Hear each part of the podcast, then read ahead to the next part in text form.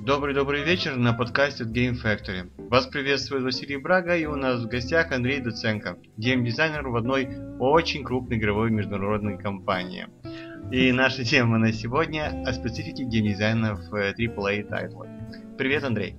Привет. Uh, Андрей, uh, расскажи сначала о себе. Uh, как так получилось, что ты попал в гейм-индустрию? Откуда ты?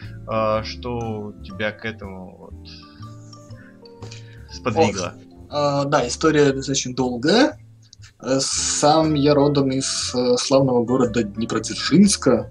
Это, да, это рядом с городом Днепропетровском, если кто знает. А, вот принципе, в свое время я начал увлекаться модингом. Ну, я любил играть в игры, да.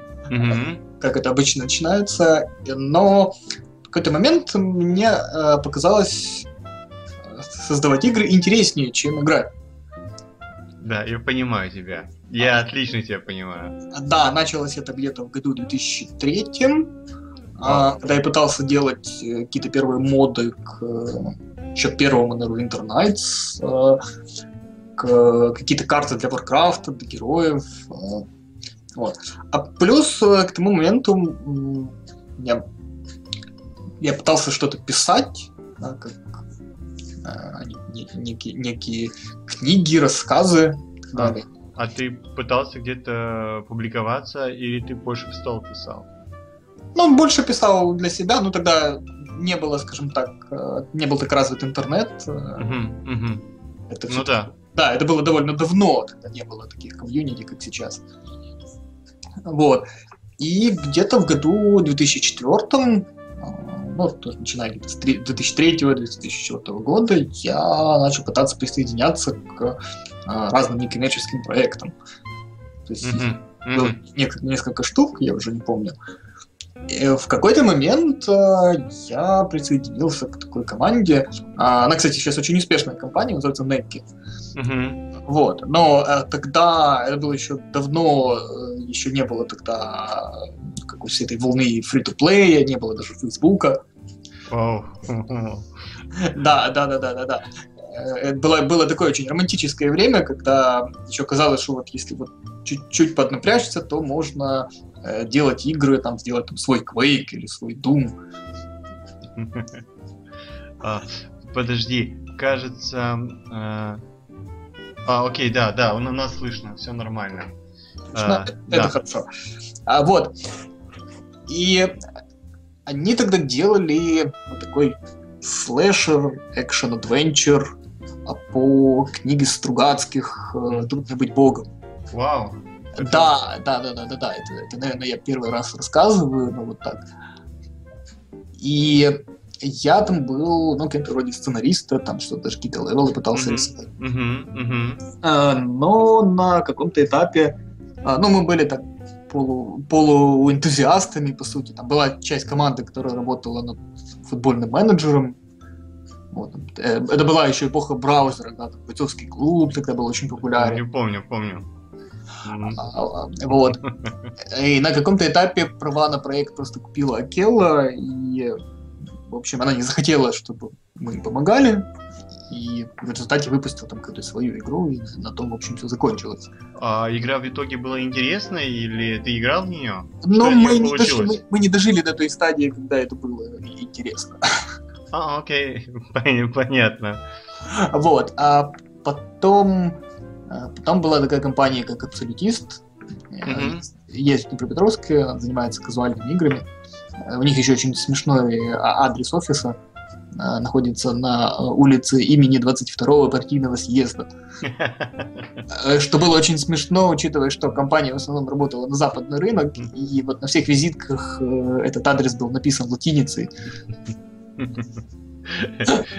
Да, это, это смешно. Да, это, это, это смешно, но э, причем э, там была очень интересная история, как, э, как я вообще туда попал. Э, они не ответили мне на резюме. Mm-hmm. вот. И я пришел к, ним, к ним в офис ногами. ты, решил нахрапом их взять. Да, я уже не помню, что я там наговорил охране, но... Тебя пропустили. Да, в результате их их всего там со мной поговорил и взял меня там part-time. А, я еще был тогда студентом, не новое отделение, по сути. А, и что-то я там, ну, летом я там работал несколько месяцев, потом делал какие-то левела для казуалок, что-то тестировал, ну, такое. Это, а, а вы тогда публици э, где-то ну, на бигфишах или тогда еще бигфишей не было? А, не, бигфиши, по-моему, были тогда. Окей. Okay. Это был 2006 год. А, окей, просто я застрял где-то на 2003 и... Да, а, я... да, да, да, да, это где-то 2006 год был. Когда уже и Google был. О, ну, возможно. А, и окей, эм, я так понял, а, первая игра, это первая игра, на которой ты, которую вы выпустили? Выпу... А... Ну, не знаю, я там, там не факт, что все, все это вышло. Mm-hmm. Точнее, вышло там не сразу. Но если говорить о первой игре, вот такой большой, которая mm-hmm. вышла, это уже была, была такая, ну, есть компания такая, Endgame Studios. Ну, ага. Небольшая независимая студия э, Днепропетровская. Собственно, я там достаточно долгое время работал, почти 6 лет. А, вот. И первая игра, вот такая, которая, которая была выпущена, называлась uh, Steam Day of Freedom. Это, 2000, это был 2007, кажется, год. И что за жанр? Ой, это был э, такой сложный жанр э, РТС, э, смешанная с РПГ, причем там был честный нелинейный сюжет. Э, там можно было пойти по двум разным веткам, э, в зависимости от того, какие-то решения принимал на каком-то этапе. О, там были нелинейные квесты с разными вариантами выполнения, то есть это все еще было смешано с какой-то стратегией, с прокачкой персонажей, вообще всем, всем на свете. И вот. это вы выпустили в конце концов. И мы это в конце концов выпустили, да. Это, это, это, это, да, это было главное. сказка. Нет, да. Что она вышла в конце концов. Да, да, да. А, вы ее даже продали или... Эм, ну, издавал ее Невал. А, окей. Вот. Уже, уже очень хорошо. Что-то, может, они и продали, но... Вам не это было. Рейтинги были не очень хорошие, правда Да. И что, что вам говорили, что не нравилось? Ну, она была не очень качественно сделана, особенно в техническом плане. Угу. Движок Blitzkrieg 2, он, возможно, не а. очень способен к, к такой игре. Вот. Но, я... что интересно, ну, я там занимался, я был сценаристом, я писал все диалоги, угу. всякие квесты, еще был дизайнером, то есть все балансил. И даже был немножко левел-дизайнером. У меня даже смешная история есть mm-hmm. Я делал там последнюю миссию. А, это был, была такая ну, почти классика, разрушенный Нью-Йорк. Mm-hmm. Вот. И вот я ее где-то недели две, наверное, строил, сверялся с Э, реальными картами, чтобы он примерно соответствовал там, каким-то районам. А, вот. А потом, в общем, сижу и э, в редакторе прописываю стадии разрушения для зданий. То есть, uh-huh. превратить Нью-Йорк в разрушенный Нью-Йорк. Вот. И тут, э, тут мне звонит мама. И спрашивает, сынок, чем же ты занимаешься? Я говорю, ну, мам, я Нью-Йорк разрушаю. Отлично, это не одиннадцатый год был. Говорю, ну я его строил недели две, а теперь разрушаю. Да, оказывается. Просто если это было бы после одиннадцатого, твой звонок бы запечатлели, я думаю, и... Это был 2008, кажется, был. Окей. Э, слушай, у меня вот по этому проекту еще э, пару вопросиков. А, э, скажи, пожалуйста, вот жанр, когда вы вот придумывали, кто вы вместе его придумали, как вы прошли без фичиката, мне просто очень интересно, как допустили такой жанр к жизни. Но то, что вы сильны и это довели до конца, это очень много значит. Но как, как, как вы решились на это? Ну, скажем так, э, я пришел все-таки на той стадии, когда э, ну, это уже было более-менее определено за жанр, поэтому у меня, у меня не было большого выбора. Да, я вот такой новый дизайнер, который пришел работать на проект. Поэтому, ну, у меня скорее была задача все это доделать. Ну, там, там э, проект, на самом деле, он там с достаточно сложной историей. Он там изначально был вообще чистой стратегией, потом а, там, там, кажется, то ли издатель начал выдавать какие-то идеи, ну, в общем, ага, ага. так получилось все, все сложно. Я, я понял, когда я уже начинаю понимать. Это была изначальная стратегия, потом издатель захотел, чтобы там э, была еще прокачка персонажа, потому что это сейчас модно или еще что-то. Ну, все, уже... все может быть, я уже не помню детали. А, окей, окей. Довольно давно. А, давай тогда сейчас по новостям, твоим новостям имеется в виду. Ты был на GDC. Эм, а, расскажи твои впечатления. Что тебе понравилось, кроме всего? Ну, э, да, GDC, кстати, была очень большая. Это был мой первый визит на GDC, поэтому такие впечатления очень интересные. Э, но надо сказать, что это была 30-я GDC, юбилейная, там а туда пришло в этом году что-то больше 20 тысяч человек. Я не помню уже э, точную цифру, это очень много. Вот. Но первые впечатления были достаточно смешанные, потому что э, когда, когда я прилетел в Сан-Франциско, была очень плохая погода, было пасмурно, дождь, холодно. И первая реакция была, это же Калифорния, почему здесь холоднее, чем в Киеве? Да, да, я, я тоже, ты рассказываешь, а мне почему-то расстраивает. Я тоже ожидал, что ты скажешь, солнечно, я гулял по пляжам, но нет. Нет, но через какое-то время погода все-таки исправилась. А как раз вот всю ту неделю, пока была GDC, было там какое-то солнышко, а, а потом на выходных, э, когда уже летел обратно, уже опять начался дождь. Вот. Оно из таких э, общих впечатлений э, все сошли с ума по VR. Ну да.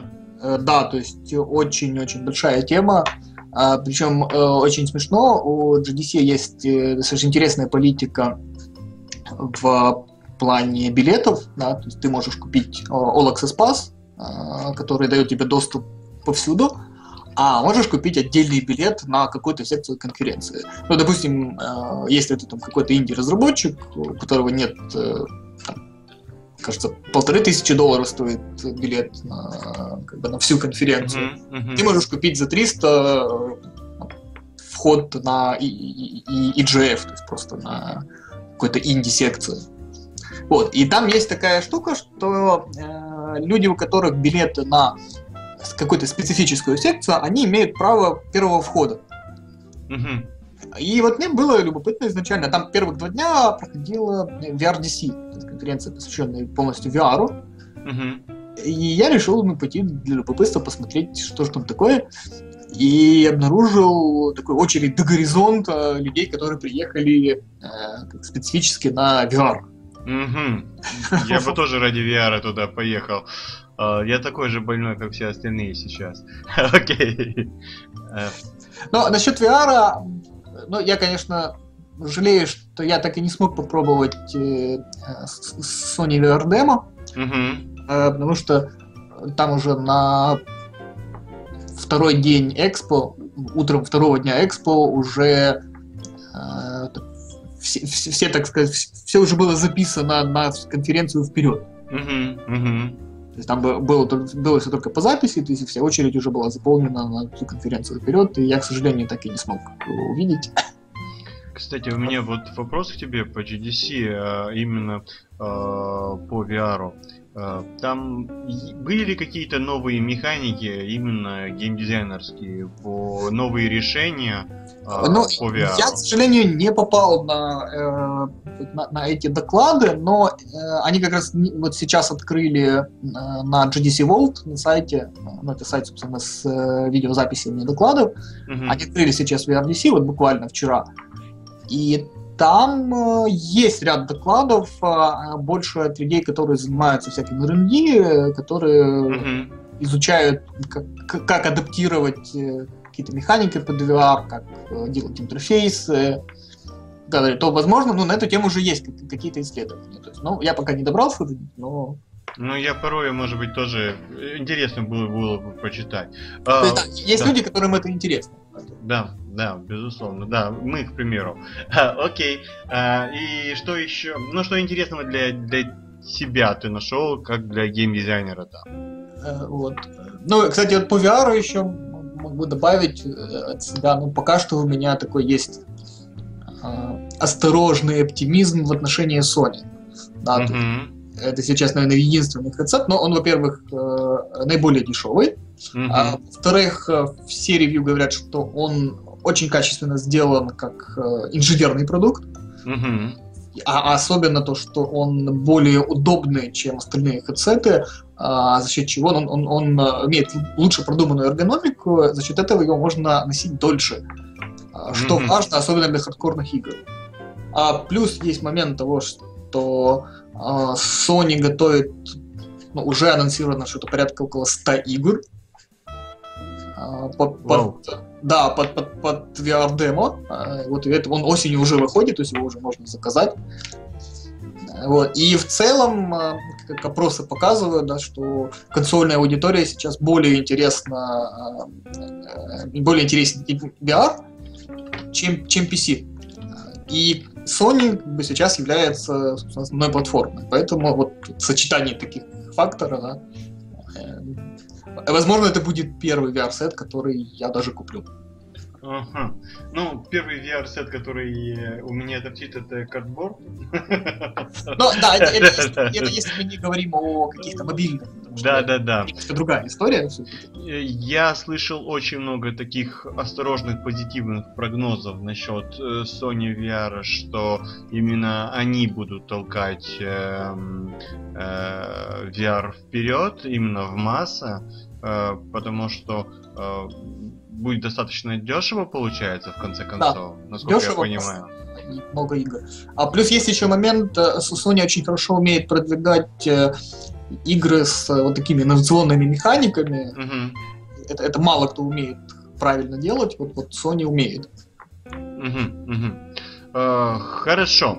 Uh, ты говорил что-то там о очень интересном воркшопе.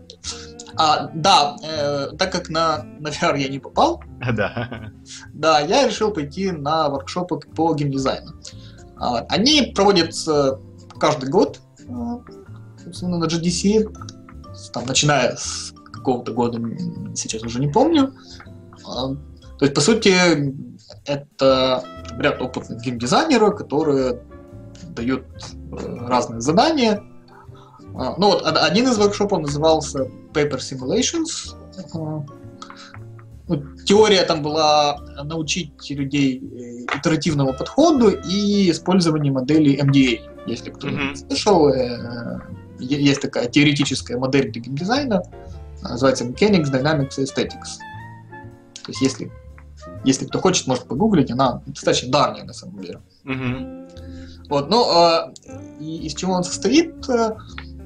А, ты берешь идею какой-то существующей игры, угу. потом выделяешь из нее какую-то одну ключевую эмоцию, и потом пытаешься на э, дайсах и карточках из бумаги э, реализовать вот эту самую эмоцию. Вот. Ну, плюс есть разделение на команды. Ну, вот мы делали, например, э, настольную версию XCOM. Wow. Да, то есть мы э, выбрали эмоцию tension. А, mm-hmm. Та самая ситуация, когда на тебя вдруг выскакивает какой-то страшный пришелец, э, э, там, о котором ты ничего не знал, и тебе надо с этим что-то делать. Вот. Ну, вроде даже получилось интересно. Э, но там не было там победителей каких-то в этом воркшопе, то есть просто была задача научить людей итерациям, потому что а, дизайн это все-таки интерактивность, а не просто какие-то идеи или бумага. То есть, тебе не обязательно писать документы, тебе нужно попробовать, как это играется. И сколько времени вам на это дали? А, ну, сейчас я, сейчас я посчитаю. То есть, ну, суммарно где-то часов 5, наверное. Вау, вы... был воркшоп на 5 часов, да? Ну, то есть он разделен был на две стадии, на самом Не, наверное, даже меньше. Там еще плюс еще были лекции по теории. Где-то там, ну, 4 часа максимум. Угу. Ну, это интересно. Это интересно. А, ну, они на самом деле говорили так, что э, тут э, время не настолько принципиально, то есть мы сколько нам времени не дай, мы все потратим. Ну да. Вот. Но а, особенно еще запомнились люди. Э, была команда, которая делала Super Smash Bros. Это, если кто не знает, такой файтинг с персонажами Марио. А, вот. И были еще люди, которые сделали а, Counter-Strike в виде такого кооперативного PvP э, на механике камень, ножницы, бумага. Это, это очень, очень весело вышло. Вот. Но это был один из воркшопов. А, второй был назывался Design Jam. И там нужно было запитчить игру, так сказать, уважаемой комиссии, которая состояла из э, лид-программиста, продюсера, э, главы маркетинга и креативного директора. И они с тобой спорили. А, вот. Э, не, ну у тебя просто было какое-то время, там тоже там, буквально там 2-3 часа на то, чтобы сделать... А, тебе давались условия, то есть ты 4 mm-hmm. карточки. Да, вот там они местами были очень странные. А, вот. И ты из этих э, ограничений, ну, на базе этих ограничений должен был сделать э, некий питч и потом попытаться его минуты за три продать, э, так сказать, уважаемой комиссии, чтобы она захотела это купить. И как продал? А, ну, там смешные были истории. А, а, одним из одним соседям нашим а, попался там бюджет что-то около то ли 100, то ли 500 миллионов долларов, вот, и они сидели и выдумывали, как же мы его можем потратить. Давайте купим оркестр. А, давайте что-то купим еще. А, ну, у нас, э, у нас э, был интересный набор карточек, нам в каком-то смысле повезло. Э, мы должны были сделать э, спортивную игру для мужчин 40 плюс, которым интересны гаджеты, и на платформу э, iPhone 6. И в итоге что у вас получилось? А, в итоге у нас получилась э, такая штука даже с элементами азартных игр. Э, mm. нек, некая программа, которая следила за э, гонками на Скар. Mm-hmm. И где можно было э, делать... Э, Ставки. Да, микроставки. То есть, вот, грубо говоря, ты вот такой вот э, мужчина 40 лет, да, который фанат NASCAR, и вот так получилось, что там все твои друзья уже сидят в, в баре и смотрят гонку, а тебе надо работать сегодня. Ага. И вот наша, наша программа, она решала эту проблему, то есть ты смог законнектиться и, даже с друзьями как-то пообщаться, сделать ставки. А я бы предложил бы танки. Серьезно. Ну, у нас было ограничение на спорт. Да, ну да, если только в этом случае. Так 40 плюс это танки, Это заходит отлично, особенно под пивасом. Окей. И третий воркшоп был на совмещение различных игровых механик. Вот, когда тебе давали сначала сделать там две, две механики, а потом э, они перетасовывали команды между собой, и нужно было взять две механики одной команды, две механики другой команды и сделать игру из четырех механик. А потом они перетасовывали команду еще раз, и нужно было э, сделать одну игру на основе шести механик, ну, то есть, что оказалось сильно сложнее.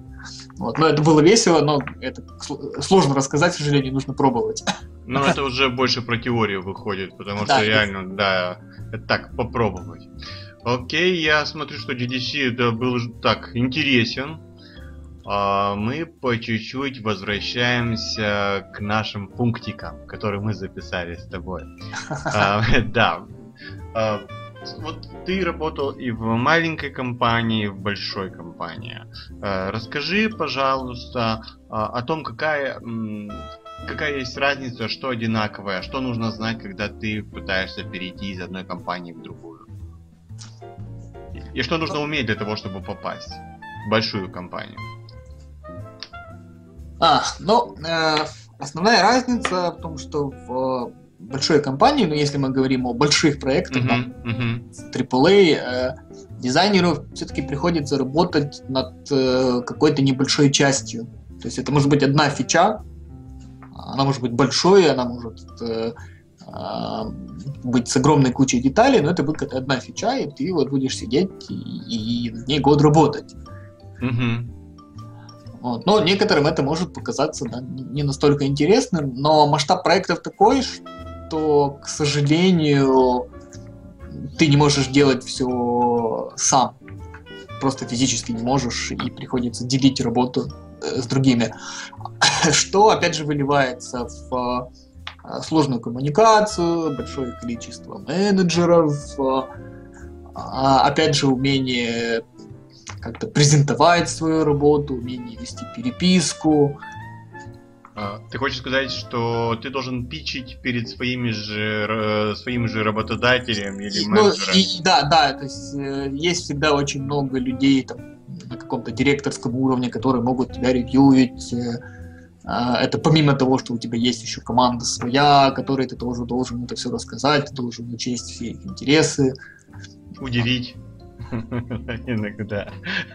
Да, от, от, отбиться от, э, от фидбэка, всех, так сказать, всего начальства для того, чтобы да. защитить свое решение. Вот, но в, в маленькой студии, но ну, этого чаще всего нет. Э, ну, в всяком случае, там, где я работал, ну, то есть это была такая студия, ну, 15 человек, может, не очень много, и а, там дизайнер часто вынужден заниматься а, всем. Всем, да, то есть начиная от э, механики, тексты, интерфейсы, и левел дизайн, и скрипты, ага. и все. И сценаристом был, и механиком, и математиком, все в одном ну, лице. Да, да, все, все всем на свете. вот. Это ну, немножко другой подход э, там, в плане э, майндсета и того, как нужно думать. Угу. А, кстати, аналитикой на ты, то, тоже ты занимался или нет? Или у вас был кто-то другой, кто занимался аналитикой? Я имею в виду маленькой компании. Маленькой, ну тоже, наверное, я. Окей. Значит, ты еще делал ТЗ на аналитику и все ну, такое. Ну, да, я не скажу, что оно было очень сложным, но да, был, был, был и такой момент. А, то есть, что мерять, э, какие, какие параметры и так далее. А, доводилось даже заниматься чем-то вроде комьюнити менеджмент. Окей, это уже Хорошо. Это, это просто по совместительству, на самом да, деле. А, ну, потому что кто-то же должен. Окей, а в крупной компании сколько типов э, дизайнеров есть, геймдизайнер? Ну, вот ты встречался с каким количеством типов разных? Ох, ну давай попробуем посчитать. Давай. Э, ну, есть люди, которые занимаются так называемыми 3C, а, Characters Camera Control, то есть все, что связано с управлением и с тем, что может делать игровой аватар. Uh-huh, uh-huh. Это одна специализация. Есть э, люди, которые отвечают там, за интерфейс, допустим. Uh-huh. А как а, вы их называете?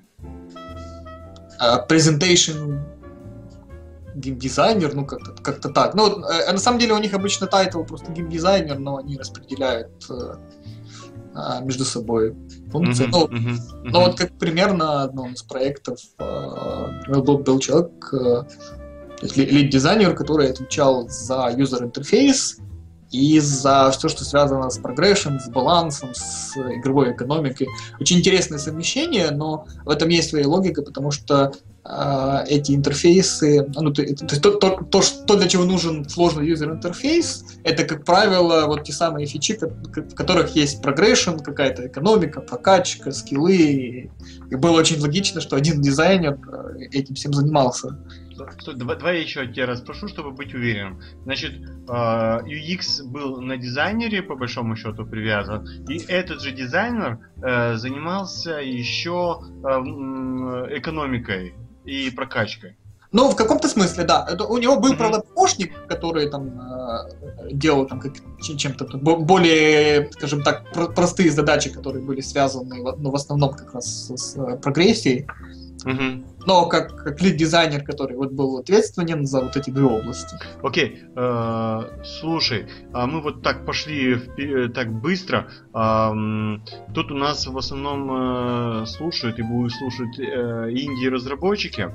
А давай-ка мы э, скажем, вот мы там э, прогрессия говорим, еще э, давай чуть-чуть по... Если говорим термин, то пытаемся его объяснить вот так в двух словах то, к примеру, э, прогрессия и прокачка, что имеется в виду?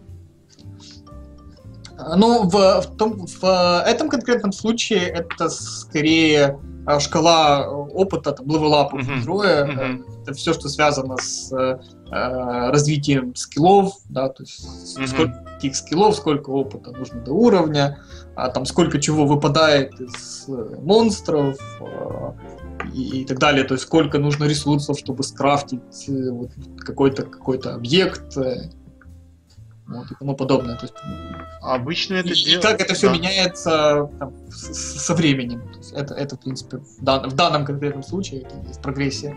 А внутреннюю экономику обычно делает другой человек или тот же сам? А, именно, именно экономику игры? Или есть отдельный человек, и он не связан никак с прогрессией? Ну, это зависит от жанра на самом деле. А, если это что-то фри-то-плейное большое с экономикой, ну, наверное, это будет, может быть отдельный человек. Mm-hmm. Но э, с дизайнерами, да, есть проблема, что в каждая компания разделяет по-своему, э, каждый проект разделяет по-своему, то есть как, как, как кому удобно, э, там, какие навыки есть у людей. Mm-hmm. Ну, если мы, кстати, говорим еще там про AAA, то а, есть еще большой а, отдел левел дизайна, ну, безусловно. А, да, то есть это отдельная огромная область. Люди, которые, собственно, отвечают уже за геймплей непосредственно. А, то есть то, что Кстати, левел дизайн, эм, он часть геймдизайна или он уже отсоединился и имеет уже свои корни, он, он что-то а другое это, уже? Это еще более сложный вопрос, потому что левел дизайнеры, они, они все пытаются определиться, а кто же они. Окей. И что у них Потому что э, туда входит и в каком-то смысле и создание контента. Да. Да, и туда и входит и какая-то геймплейная часть. Безусловно. То есть есть разные подходы. Если посмотреть, например, э, есть такая компания, как Naughty Dog, на которой угу, угу. Uncharted, Last of Us, вот, у них, э, в принципе, нет таких отдельных геймдизайнеров, которые занимались бы чисто механикой, то есть у них геймдизайнер это всегда левел дизайнер. У них есть mm-hmm. принцип, что человек обязательно должен генерировать какой-то контент. Mm-hmm. Но бывает по-разному. Где-то есть отдельные люди, которые ответственны за управление, какие-то люди, которые ответственны за user интерфейс. Вот скажи, пожалуйста, примерно, ну вот э, в компании, где э, работают над одним проектом 50-100 человек, может быть больше, э, насколько геймдизайнеров принципе, в среднем, и насколько они э, разные. Ну и предположим, что это RPG или шутер. Это мало для 50-100 человек, это, в общем, это маленькая компания. Хорошо. Большая э... компания, которая, ну, команда, команда имеется в виду, которые работают. Но, ну, Не компания, а, а команда. Но AAA проект, угу.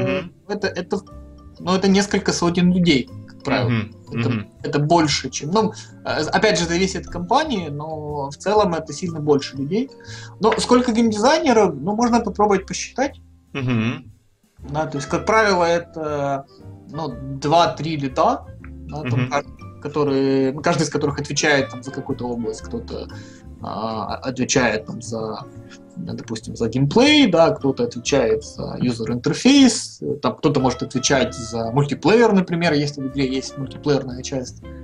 Там, и у них может быть там по несколько помощников у каждого, э, там, который отвечает за, за каждый кусочек игры.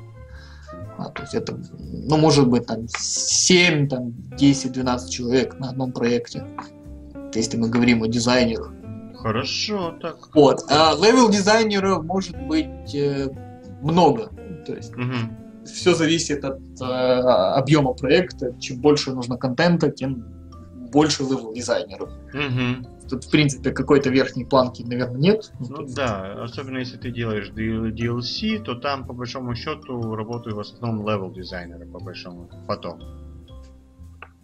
Если я правильно понимаю. Ну, не только а геймдизайнеры, левел-дизайнеры, они, как правило, активно взаимодействуют друг с другом, да, то есть э, идея, собственно, в чем геймдизайнер дает э, левел-дизайнеру ингредиенты, uh-huh, да, uh-huh. А левел-дизайнер готовит уже какое-то блюдо из этого. Окей, окей. хорошо. Эм, э, тогда давай э, попробуем понять, правильно ли я понял тебя. Ну и плюс еще да. есть э, а, какая-то часть людей, э, которые, собственно, э, сидят наверху, да, как, креативный директор, да, продюсер, директор, который, э, в общем, еще супервайзит это все сверху, следят, чтобы все шло в правильном направлении. А правильно ли я понял тебя в принципе, как обстоит? В маленьких э, компаниях, к примеру, есть один э, геймдизайнер, который по большому счету э, отвечает на все, что связано с геймдизайном. Ну, его... один, два, три, то есть не, не, немного, да. До, до трех, да. Э, они должны иметь навыки, по большому счету, может быть, во всех направлениях, что, что в аналитике, что в механиках, что в математике, э, что в левел дизайне по большому счету. Э, э, ну да, нужно быть да. генералистом генералистам, а, могут, как они потом себя чувствуют, в, когда попадают в большую компанию, когда ты должен быть заточен, и, безусловно, там опыт нужен совсем другой, насколько я понимаю. Если ты попадаешь, и ты, вот, к примеру, ты был генералистом, геймдизайнером, а попадаешь, и ты становишься математиком, и ты занимаешься все время только математикой, внутренней математикой и э, проектом если я правильно понимаю. Ну, бывают, да, реакции разные. Мне самому пришлось э, там, достаточно долго перестраиваться, да, но э, на, на каком-то этапе, в принципе, получилось, но посмотрим, что будет дальше. Вот. Но, э, да, есть иногда проблема, с этим сталкиваются там, менеджеры, когда пытаются там, распределить как-то роли внутри команды. И там, например, бывает ситуация, когда Э, ну, приходит какой-нибудь очень крутой арт-директор, ему говорят, ну, слушай, ты вот будешь э, управлять вот, вот этим кусочком игры. А арт-директор возмущается, говорит, да как, я могу, я могу все директить, почему, зачем я буду отвечать только за маленький кусочек? Вот. Но а, а реальность состоит в том, что если он там, попытается самолично управлять всем, да, у него будет 50 директор-портов, и он просто физически не сможет этого делать. Поэтому приходит, приходится как-то разделяться. Да. Я, я начинаю и, понимать... И, и не всегда это людям нравится. Ну да, да, потому что э, становится, насколько я понимаю, более обезличенным, обезличенной твоя работа. Ты можешь не увидеть, в принципе, в целом э, результат своей работы э, в чем-то общем, если я а, правильно тоже да, есть, ощущаю. Есть такая жалоба, причем э, есть такая жалоба с как бы как и снизу э, иерархии, так и сверху да, потому что человек, который работает внизу, он говорит, э, ну да, я вот моделировал вот этот фонарный стол или еще вот эту бочку, а, mm-hmm. а какой-нибудь креативный директор говорит, ну да, я вот, вот, эту, вот эту дорогу с домами, я ее заапрувил.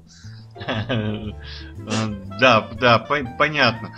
А, но, в общем, наверное, просто команда должна быть более, ну, оно по-другому ощущается, скорее всего, что и выпуск игры ощущается по-другому.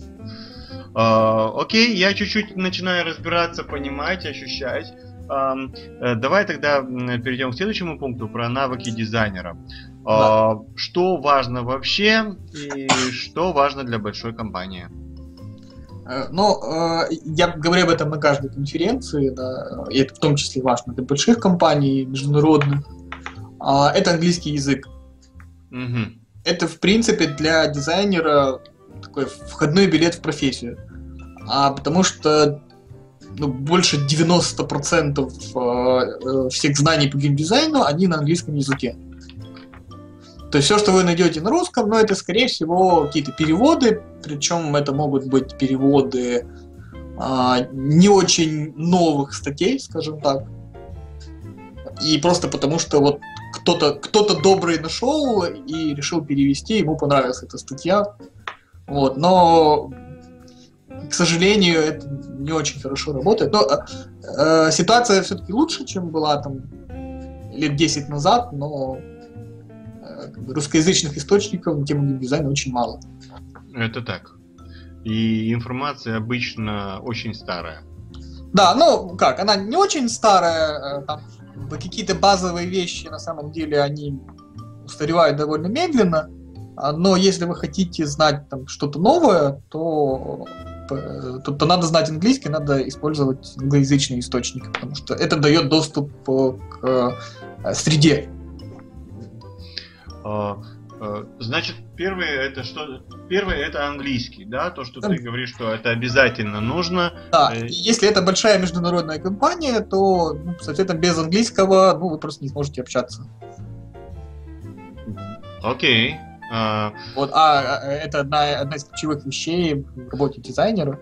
Ну, какой, какой уровень английского нужен? Вот там B, B1, B2, C. А, и... Ну, C1, C2 хотя бы. C1, C2?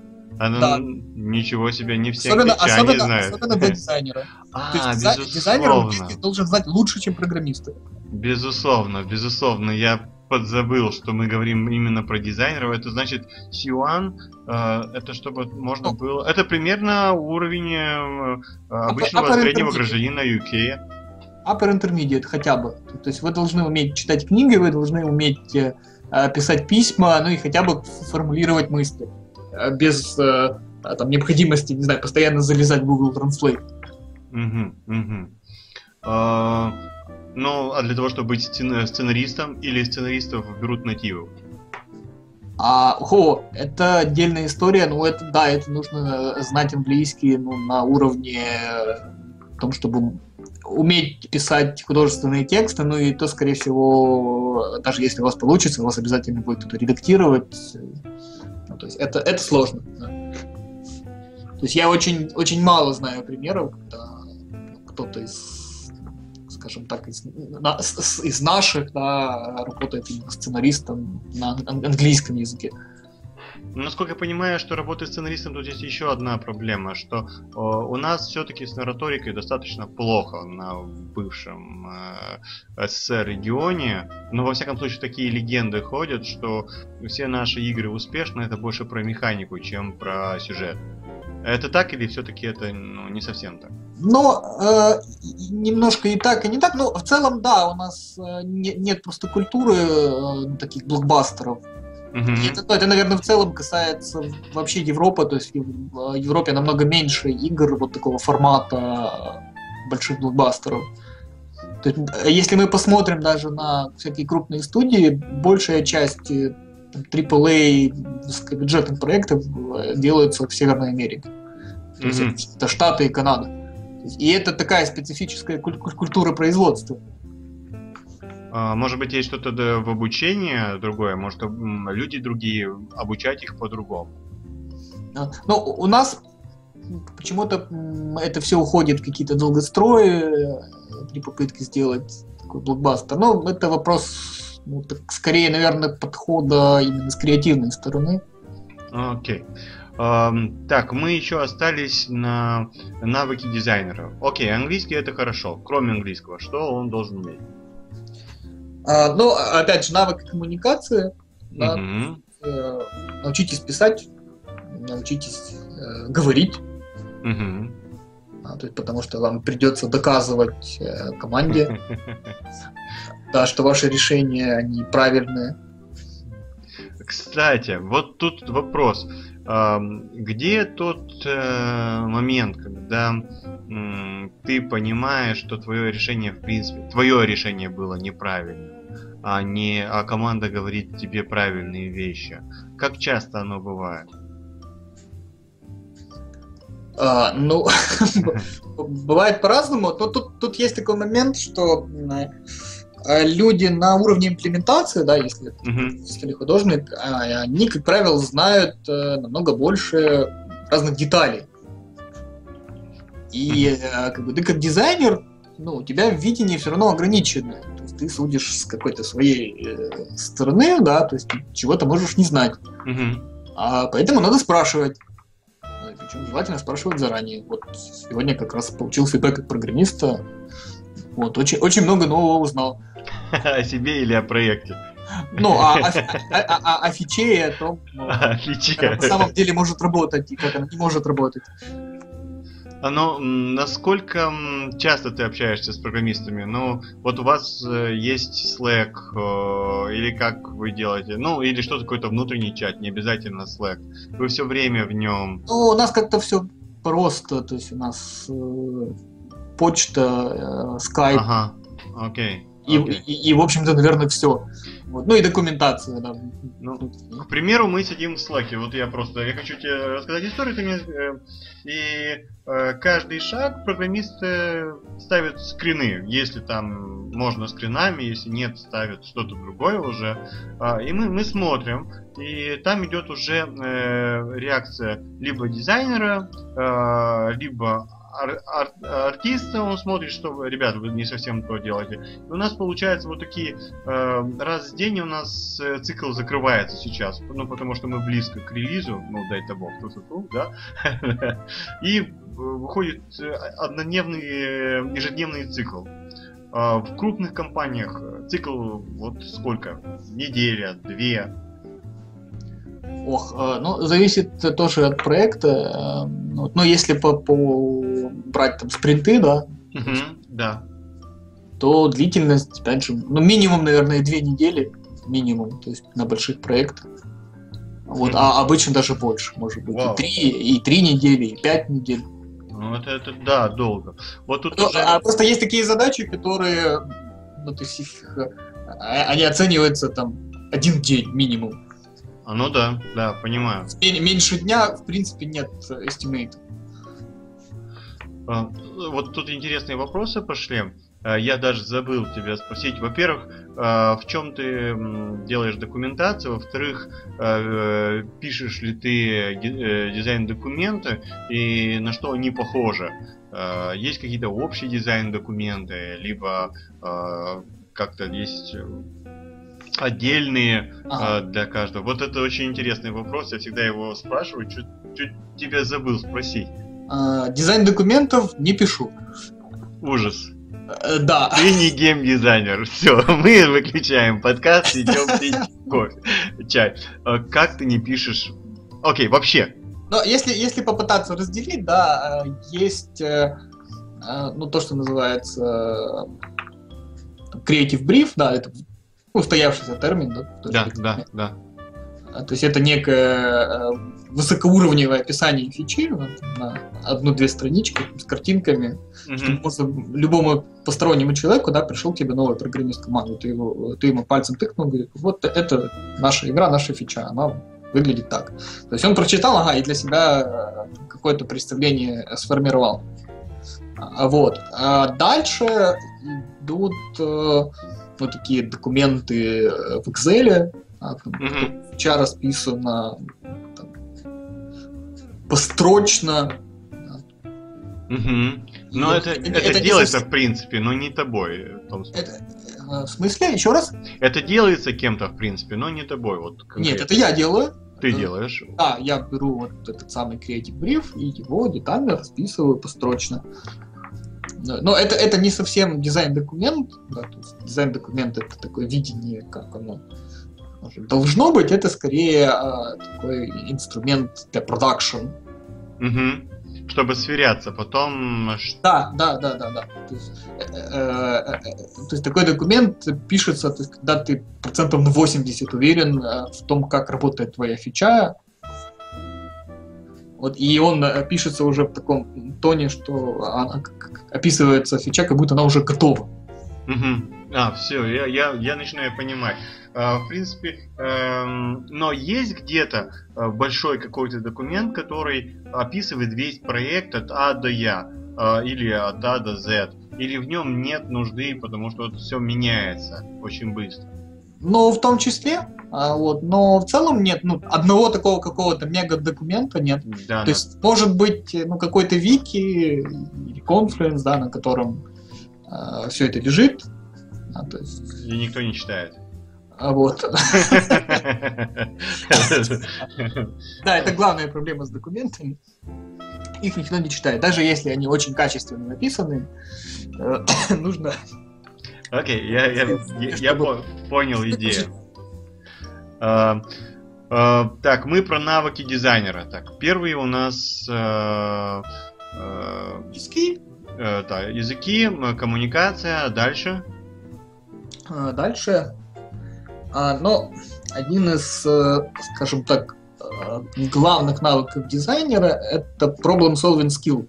Мгм. То есть дизайнер на проекте это человек, который э, решает проблемы. Да, то, то есть есть у тебя, приходит тебе программист и говорит, а вот мы делаем вот эту фичу, да, и мы что-то не понимаем, как нам дальше быть. Мгм. Так должно работать, или вот так, или может еще каким-то третьим способом. Скажи нам, пожалуйста. И э, дизайнер должен уметь задавать а, правильные вопросы, чтобы прийти к решению этой проблемы. Мгм. Мгм. То есть это, это в принципе, наверное, ключевой скилл э, дизайнера. В этом смысле он project менеджер где-то. Э, Но нет, не совсем. Он не занимается, он не следит там за ресурсами. Но, безусловно, но за какими-то ресурсами он следит. э, В смысле, на что тратится энергия программиста, да, и он должен за этим следить или нет. Ну, в том числе, да, то есть Да. тебя есть какой-то какой проект, да, и в нем есть много фичей, они еще связаны друг с другом, то есть это, понятно, тоже дизайнер должен учитывать. Но в целом вот, вот этот ключевой навык, да, зада- умение задавать правильные вопросы. Мгм, мгм.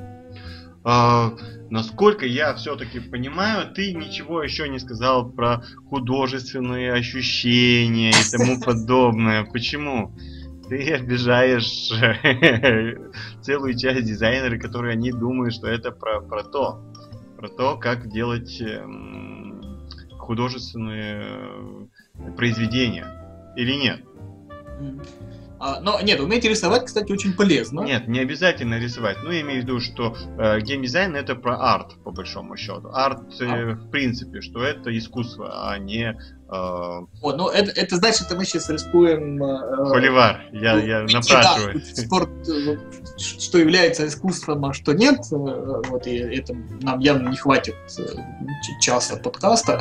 Нет, нет, не хватит, не хватит. Но я просто хотел эм, узнать твое мнение. Ты... А, Насколько дизайн является искусством? Да. Ну... Дай мне подумать. Да, но э, дизайнер скорее, э, я бы сказал, это человек, который отвечает за э, качество интерактивного опыта. Я понял. А, и, но, но сюда может включаться очень много разных вещей. То есть, да, это может быть и интерфейсы, это могут быть и управление, но это в том числе может быть и качество геймплея, это может быть и связь его с там, художественным каким-то ощущением. То есть это вот все, все в комплексе, да. И в, в этот experience может входить, наверное, все что угодно. Может входить и аудио, и графика, Мгм, и те же принципы э, Cinematics, то есть, э, ну, дизайн, типов дизайнеров их очень много на самом деле. Окей, окей. А, ну, я, принципе, я, я понял, в чем, э, как, каково твое отношение, я, в принципе, также отношусь. Он, а, это человек, который дает, делает игру качественной, да, это его, это его задача. Опыт э, игрока поднимает ну, качество опыта Play- Player игрока. experience, вот это, это, это то, Это- что, то, что да. делает дизайнер. Да, и это достаточно все, ну, может, не, не совсем пока, но достаточно измеримо все-таки, все же.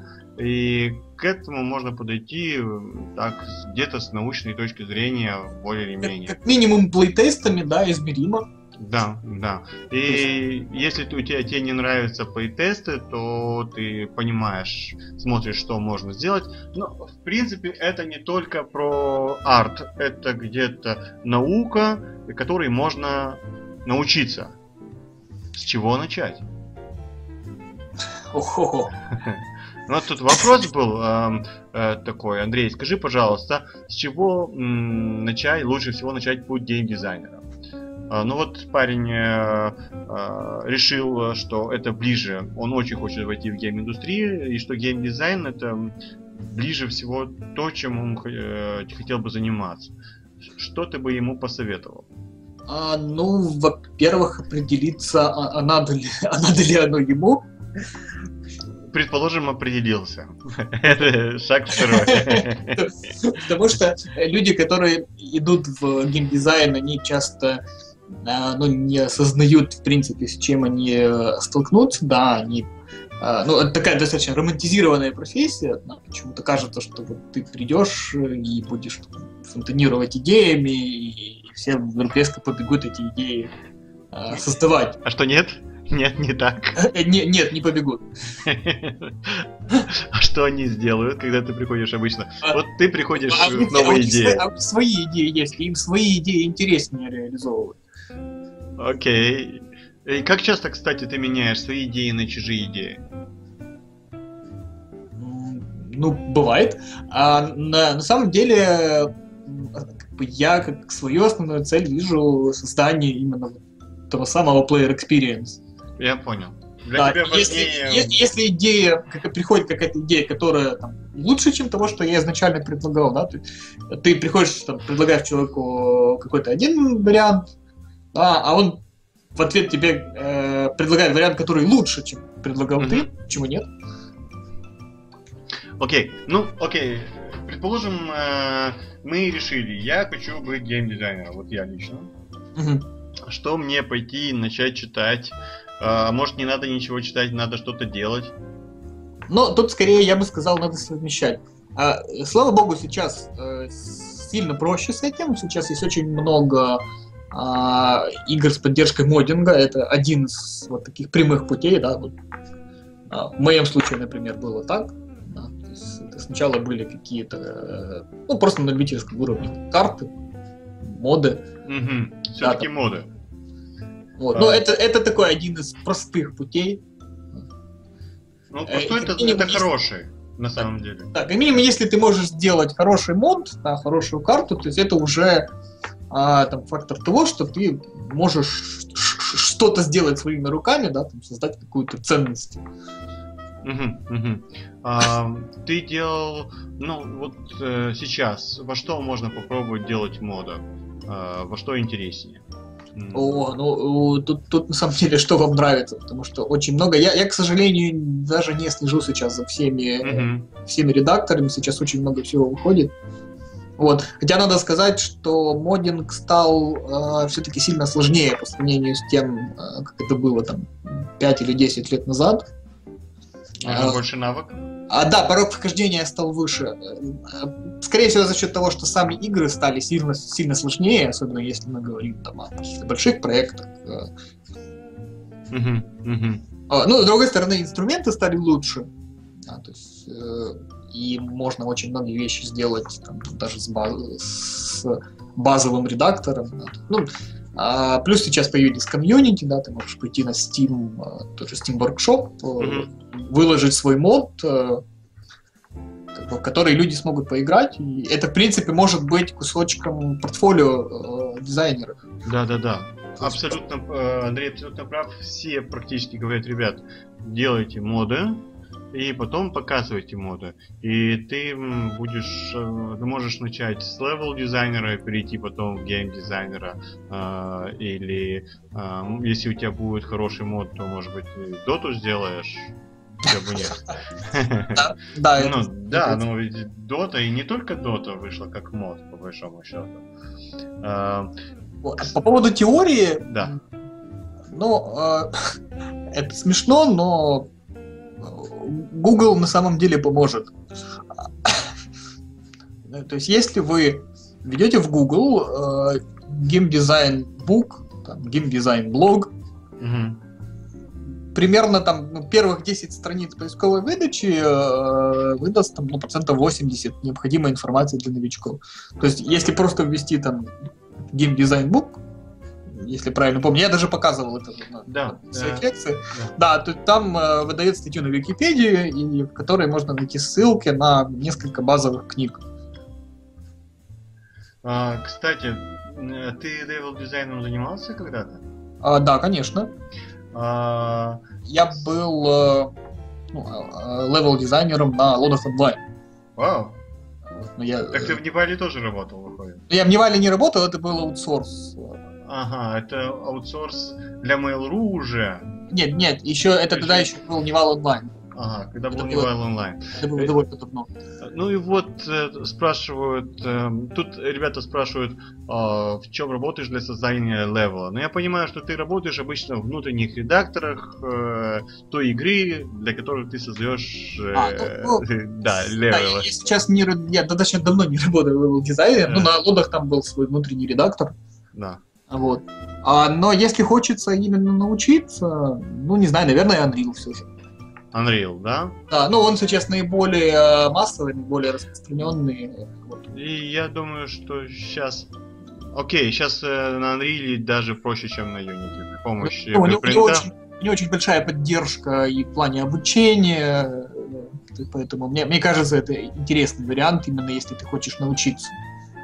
А, там, ну, Unity это скорее, наверное, если ты уже хочешь что-то сделать э, сам, да, какую-то игру. Э, Ну, э, тогда я хотел тебя спросить вот уже такое личное, то, что мне интересно.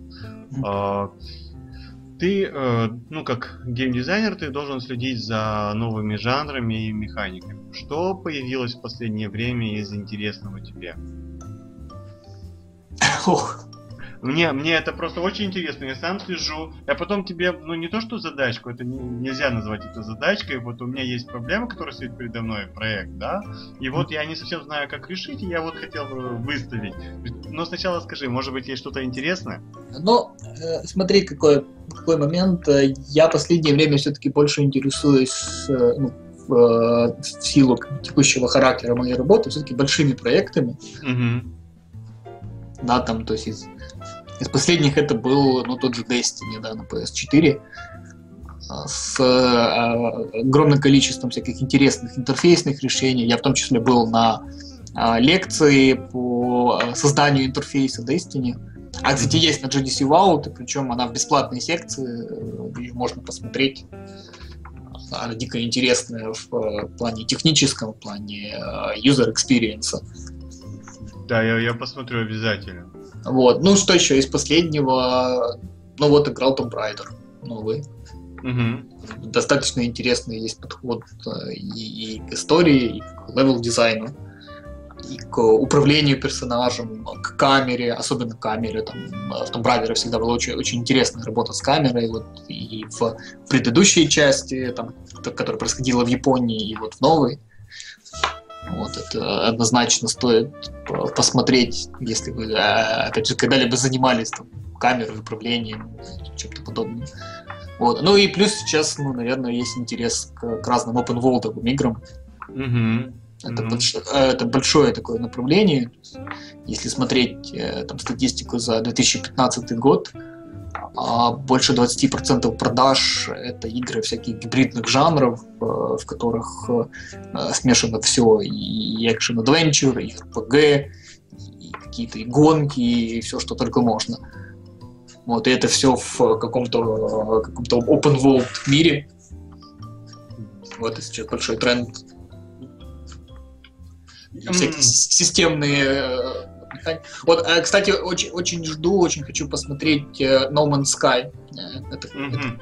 это самая процедурная игра с, а, с какими-то страшными миллионами планет. Абсолютно все сгенерировано процедурно? Да, да, да, да. Это я представляю, какая дикая Ну вот она, работа. она примерно как старая элита, но только еще и на каждую планету можно высадиться. Так, подожди, они в- это будут делать э, 4X э, или нет?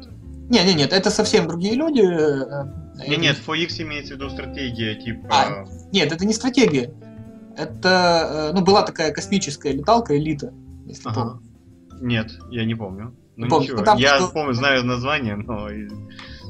Ну, это вот, если ты играл космические рейнджеры, да, то есть Мгм. это вот такой дальний прадедушка, ну, Окей, да. Четырехмерный, да, да, да, понимаю. где-то на космическом корабле, и у тебя была сгенерирована такая вселенная огромная. Всё. С- кучей планет. Но вот это очень похоже, но только там еще и э, можно высадиться на каждую планету, и на ней будет какая-то жизнь, которая тоже будет как-то сгенерирована. Очень интересно посмотреть, как, э, как это будет реализовано. А, я смотрел, я смотрел, ее сейчас крутит, э, мне кажется, и в стиме крутится э, там можно купить заранее или пока. Да, да, да, уже, уже есть предзаказ, насколько Предзаказ, да, да, да, да. Окей. Okay. Uh, так, значит, смотри, uh, я тебе расскажу историю. Uh, у меня сейчас, знаешь, как, как говорится, у меня есть идея на шутан, так, давай его сделаем. Эм, э, у меня такой, э, даже не знаю, может, может быть даже экономический менеджер по, про психолога. Окей? Okay? Ага. Ничего такого э, страшного. А, только вот я не знаю, как сделать боевку. Именно саму э, там, борьбу с болезнью. Я там перерыл очень много документации, э, остановился на э, пошаговом Tower Defense, в чем я не уверен, что оно, э, что, что оно может быть, потому что, знаешь, есть одна ситуация, сеанс заканчивается, потом возвращается пациент через некоторое время, и там должна быть другая ситуация, в зависимости от того, как ты поставил тауры, но она меняется так или иначе.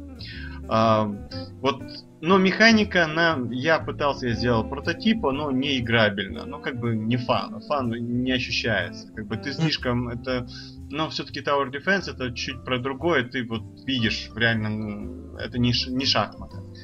А, какую механику ты мне предложил, ну вот на, на первый взгляд, какая механика подойдет больше? А, еще раз концепция игры. Смотри, ты э, э, психотерапевт. Ага. А, у тебя есть э, к тебе приходит больной, э, он либо невроз у него, либо психоз, неважно. А, и именно как обыграть саму боевку, имеется в виду психотерапевта с болезнью. Хм. Да, если бы еще а, знать бы хорошо, как, как психотерапевт. А вот это я знаю, вот это у меня все. Но, э, ну, представь, что есть несколько типов болезней, есть разные зоны мозга, можно обыграть как угодно, что есть разные зоны, там, я, супер я и тому подобное, да? Не в этом суть. Мне интересно, вот предположим, что есть э, несколько зон, где может быть воспаление, не воспаление, а, которые распространяются, да, и как с этим бороться. Вот. У тебя получился Tower Defense? Нет, не, не то, что получился, я вот думаю, а может Tower Defense сделать пошаговый. Потому, почему пошаговый? Потому что там, ну вот, ты что успеваешь сделать за один сеанс, то и успеваешь. Он приходит в следующий раз, у него уже другая ситуация, которая, но там еще айдл происходит, потому что его пока нет у тебя ну, неделю, да, у него происходит процесс, они продолжаются. Это сумасшедшая штука, но я просто хотел тебя спросить. Мне просто такая не, но если бы делать в духе там каких-то последних игр, да. А, но вот я бы, может, сделал какой-то процедурный нарратив, да, то есть, э, когда ты, ты можешь э, выбрать какое-то ограниченное число э, реплик, да, там, опций. Угу. У тебя сеанс ограниченный, да, и ты Э, в зависимости от того, там, по какой ветке ты пойдешь, э, что-то меняется. Но а, плохое в этом то, что это очень сложно переложить на, на систему, да, то есть когда у тебя просто ограниченное количество выборов. Да, безусловно. Но я, я просто в конце концов думаю, что я боевку вытащу, в принципе, а, и сделаю просто какой-нибудь э, автомат э, по Маркову, да, который так или иначе будет э, реагировать на те 3-4 возможности, которые есть у терапевта, и все. А, как бы, ну, а удалю. Тогда запилить. Ну да, мочти, да. Ну, просто было интересно, ставить боевку или не ставить. Если не ставить боевку, то ответ однозначный. Делаю там автомат и на автомате все двигаю дальше, там даю э, возможность изменять этот автомат и, и все. Э, окей. Ну, я, вот, э, да. какой, вот, какой ты experience хочешь э, получить в результате? Um... То есть вот, вот что, что, что игрок должен вынести, да, вот он поиграл в эту игру, что какое у него должно остаться впечатление после этого? А, что он э, смог изменить э, состояние э, человека, да? Что вот человек пришел, что от него многое зависит. Э, человек приходит э, ощущение силы и ответственности, вот. Ну вот э, смотри, если говорить о психотерапевте, да, то есть да. Куда бы я двигался. Да. Я не знаю еще какая-то, может быть, конкретная механика, тут можно думать. Угу. Но в целом, э, ну, что такое, да, мозг это такой черный ящик. Да, то есть да. И психотерапевт часто он пробует там разные гипотезы. Да? Безусловно. Да, то есть, что вот если мы пойдем сюда, там, ага, какая будет реакция, а вот если мы пойдем сюда, какая будет реакция. Вот что-то с там, не знаю, вероятностями и с работой с какой-то скры- сокрытой информацией. Вот, возможно, возможно, я бы двигался в эту сторону, если бы делал боевку или механику вот для так- такой игры. То есть ты должен что-то предположить, да, посмотреть mm-hmm. результат, э, там, я понимаю. скорректировать, да, с, свои действия, но ты не знаешь э, всей информации. То есть в чем проблема всегда с Tower Defense? Да? То, есть, то, что это игра с э, открытой информацией. Безусловно, да, я понимаю. Это такая больше, больше стратегия. А у нас все-таки работа с чем-то неизвестным. Согласен. Да, да, да, я все, я уже начинаю понимать. Э, да, спасибо большое. Э, мне очень, мне дико понравился э, сегодняшний вечер. Я вынес для себя очень много. Я тебя, надеюсь, не замучил. Нет. Нет. Спасибо, что пригласил, это уже интересно. Эм, я еще, наверное, приглашу тебя, но уже по более, вот по конкретным. Мы просто сегодня решили поговорить про то, что такое геймдизайн в больших играх, чем отличается от малых. Uh-huh.